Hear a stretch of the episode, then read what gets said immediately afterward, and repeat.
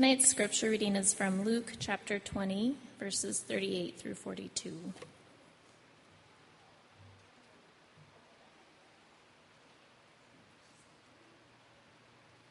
What is it? 20? Yeah. Okay. Now he is not God of the dead, but of the living, for all live to him. And some of the scribes answered, "Teacher, you have spoken well," for they no longer dared to ask him any question. But he said to them, "How can they say that the Christ is David's son? For David himself says in the book of Psalms, 'The Lord said to my Lord, sit at my right hand.'" The word of the Lord.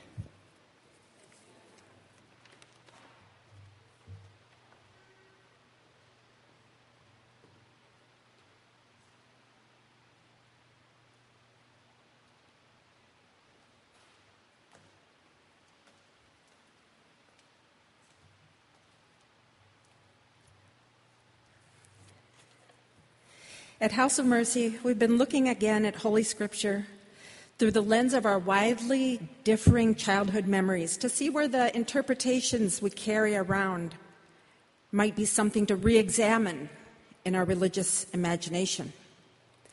If you grew up in the U.S., you might have read the Arch books from the St. Louis, Missouri Lutheran Publishing House.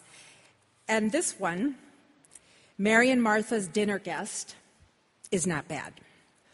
One innovation, it was not just Jesus who dropped in at supper time. It's a whole crowd packing into Martha's house. Of course she wants help and tells the Lord to tell Mary to get up from the study of Torah. It really softens the blow of the Puritan, Protestant, absolutist reading. Recently, a researcher met with U.S. and Canadian men and women in their 80s who recounted with anger and grief how much their mothers and grandmothers hated sermons that honored Mary for basically pretending to be male while rendering worthless Martha, who represented women's work. Would it have helped Grandma at all to say, "Good news, eternal life begins now in the collision of your interior relation with the holy and external discipline of serving others"? It's like quantum theory. All things flow, then suddenly they don't flow, things come together, novelty happens. Who knows? Indeterminacy. Reliably, this microcosm expands to macrocosm.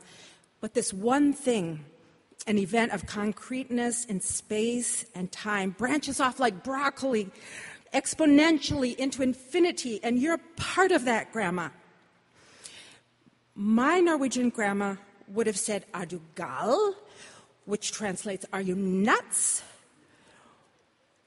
But what if Jesus felt like he could tell the truth to Martha, and she wouldn't misunderstand the truth about discipleship? Before Calvin, the 16th century reformer, who, as Catherine Keller, the Methodist process theologian, says, formed and deformed the way we interpret the Bible, there was St. Augustine of Hippo, the 4th century bishop of North Africa. He said, Martha, with her concern with cooking and feeding people, is representative of the active life. Think about Anglicans and later Methodists who worked with coal miners in England, with alcoholics and against slave trade, and for beautiful music. On the other hand, Mary is the vida contemplativa, the picture of monasticism, prayer, who wins the hearts of Lutherans and Presbyterians, I think. Catholics are in the middle, and Eastern Orthodox, even Mennonites, Amish, Quakers, all value the communal life so that every spiritual discipline, whether praying or working for justice, it's for love of the neighbor. Every religious tradition has some amazing insight into being the church. Unfortunately, any innovation that would affect the status quo could mean torture, burning, lynching, assassination. I'm sorry, that's depressing. David Byrne of the Talking Heads, when asked about spirituality in his music, said, "I'm always thinking about it, but not overtly. That might frighten me. Probably, like a lot of people, I feel alienated from the traditional models that were presented to me as a child, and eventually I left those and said, that doesn't seem relevant to me. But like a lot of people, I have some longing for transcending those things in some way, shape, or form." Since I forgot to get a bio to Susie for the newsletter, I could share one thing about myself. I was around a lot of Lutherans in my younger days. And since House of Mercy is now Lutheran, you might wonder, what's their hermeneutic, their slant? It's a lot of talk about grace, so that's pretty good news, but it stops short of spelling things out. So there's a real element of freedom of the Christian. Like in the late 80s, a Lutheran pastor in Baltimore goes, "Hey, you know who's a member here? You know the Talking Heads, the lead singer, David Byrne? His mom." A few years later, I was working in New York, and I felt really bad for this pastor in Coney Island. He had a certain parishioner with very strong opinions. No, not Donald Trump. Mr. Trump, the father. Since then, I've spent a lot of money trying to understand God, Jesus, the church. I've come this far. I figure I might as well keep going. Let's say God is oriented towards the world, in relation with it somehow. If so, we need to articulate it in ways that make sense in suffering. Well, the note to parents in the children's book suggests that Martha invited Jesus into her home. So try counting how many pictures of Jesus and crucifixes are in your home. Maybe your child needs some for the bedroom. You could purchase some or make them yourselves. Before the Arch book on Luke 10:38-42, there were Byzantine icons on the subject and mosaics, sculpture, stained glass, and paintings like Diego Velázquez, Christ in the House of Martha and Mary. In the foreground, we see bodegón. It's a kitchen theme, popular in 1618 Spain. We see an old woman close to a serving girl who is pounding garlic at a table covered with plates of fried fish.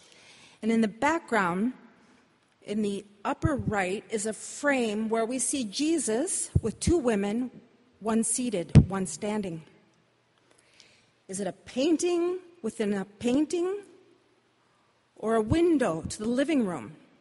Is the young woman Martha or a Spanish servant? Paul Tillich was a Lutheran chaplain for the German army in World War I.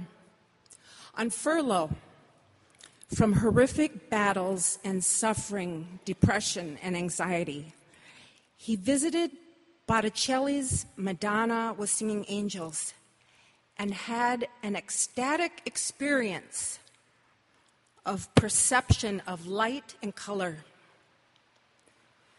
the presence of the infinite in the finite. And later, for Tillich, the way that theological meaning in viewing art happens is through some particular fear that the artist has discovered and expresses in the art. Look again at the young woman of Diego Velázquez, Christ in the House of Martha and Mary. She's looking out at the viewer from the table with an expression of anxiety. She's thinking, why am I here? Is food preparation my calling? What if I want to get married and not to the one my family has arranged? What if I don't like the opposite sex? What about my future kids? What if they die? I'm probably reading too much into it, but her eyes seem to be like rolling, like, oh my God, what if this old lady at my elbow doesn't know what she's talking about? What if Jesus hates me deep down and she just says that he loves me? How can I serve him? Maybe I should catch a ship and go to New Spain or Florida. And her anxiety is building and building till she looks like she's going to scream, like the future Edward Munch painting. Reverend Debbie said, maybe you would like to preach. You could just translate one of your sermons. And I said, no, that won't work. We mostly talk about being immigrants in Spanish. We relate to Psalms of lament like Psalm 137. By the rivers of Babylon, there we sat down and there we wept when we remembered Zion. Our tormentor said, hey, sing us one of the songs of Zion. How shall we sing the Lord's song in a strange land? And then, too, we talk a lot about the Virgin Mary. So, no. But there's some cool things coming from the global south, like Mestizaje, which is the clash of cultures. It was first Spain, and now this clash going north, which is a more hopeful collision where the Spanish-speaking people will selectively engage with culture, art, church, and society. But I think that a useful word for us here this night is Nepantla. It can be understood as a threshold or lumina of expectation. Picture Martha and Mary together in this middle space on the threshold.